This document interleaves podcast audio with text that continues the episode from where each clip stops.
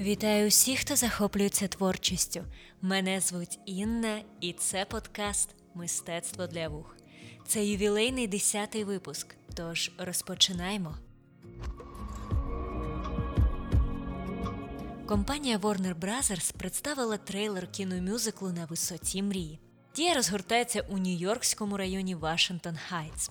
Картина показує одразу кілька сюжетних ліній. В одній з них власник маленького магазинчика у Снаві закоханий у місцеву красуню Ванессу і мріє повернутися у Домініканську республіку та відкрити там свій бар.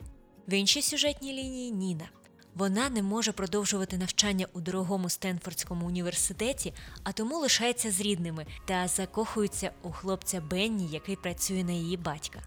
Паралельно з цим в газетах з'являється повідомлення, що у магазинчику у Снаві був проданий виграшний лотерейний квиток на суму 96 тисяч доларів. Переможницею виявилась Клаудія, найстарша мешканка району.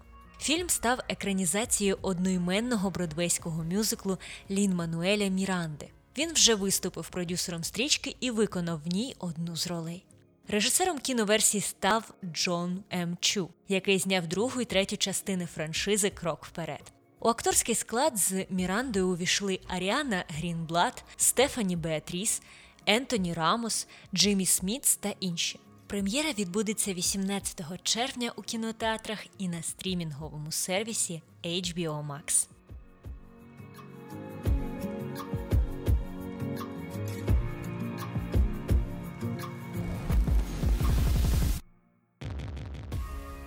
1 по 10 березня пройшов тиждень моди у Парижі.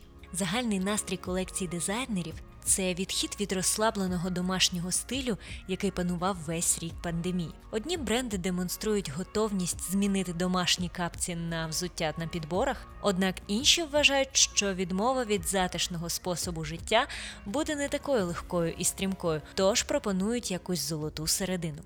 Що ж, власне, підготували дизайнери і як вони креативили? Діор представив свою колекцію у захоплюючому казковому відео про моду, знятому у Версальському палаці. Луї Вітон представив нові дизайни з малюнками зухвалого італійського модерніста П'єро Форназетті в галереях Мікеланджело і Дару в Луврі.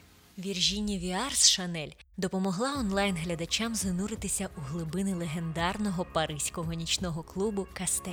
У діях, які все ще недосяжні через пандемію, моделі кидали пальто біля дверей, коли вони розпочинали свій нічний відпочинок.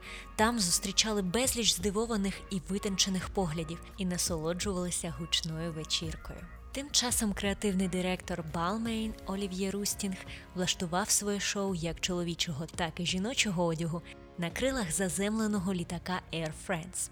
Креативні запрошення були розіслані гостям у вигляді підробленого паспорта, авіаквитка та подушки на шию, зробленої у стилі Балмейн. Колекція включала уніформу пілотів та космонавтів із мереживними черевиками, куртками-бомберами та великими платтями, як парашути. Міу Міу перенесла свою цифрову аудиторію у гори на півночі Італії, де група моделей, у в'язаних гачком балаклавах і чоботах зі штучного хутра, перетинала лінії через нескінченний білий сніговий пейзаж. Колекції верхній одяг поєднується з гарною нижньою білизною. Пишна колекція Андерсон відрізняється яскравими квітками, геометричними формами і грайливими кольорами. Це одяг, який ви очікуєте побачити на відкритті художньої галереї або на ярмарку дизайну, що має сенс, враховуючи непохитне визнання Андерсоном мистецтва і ремесла.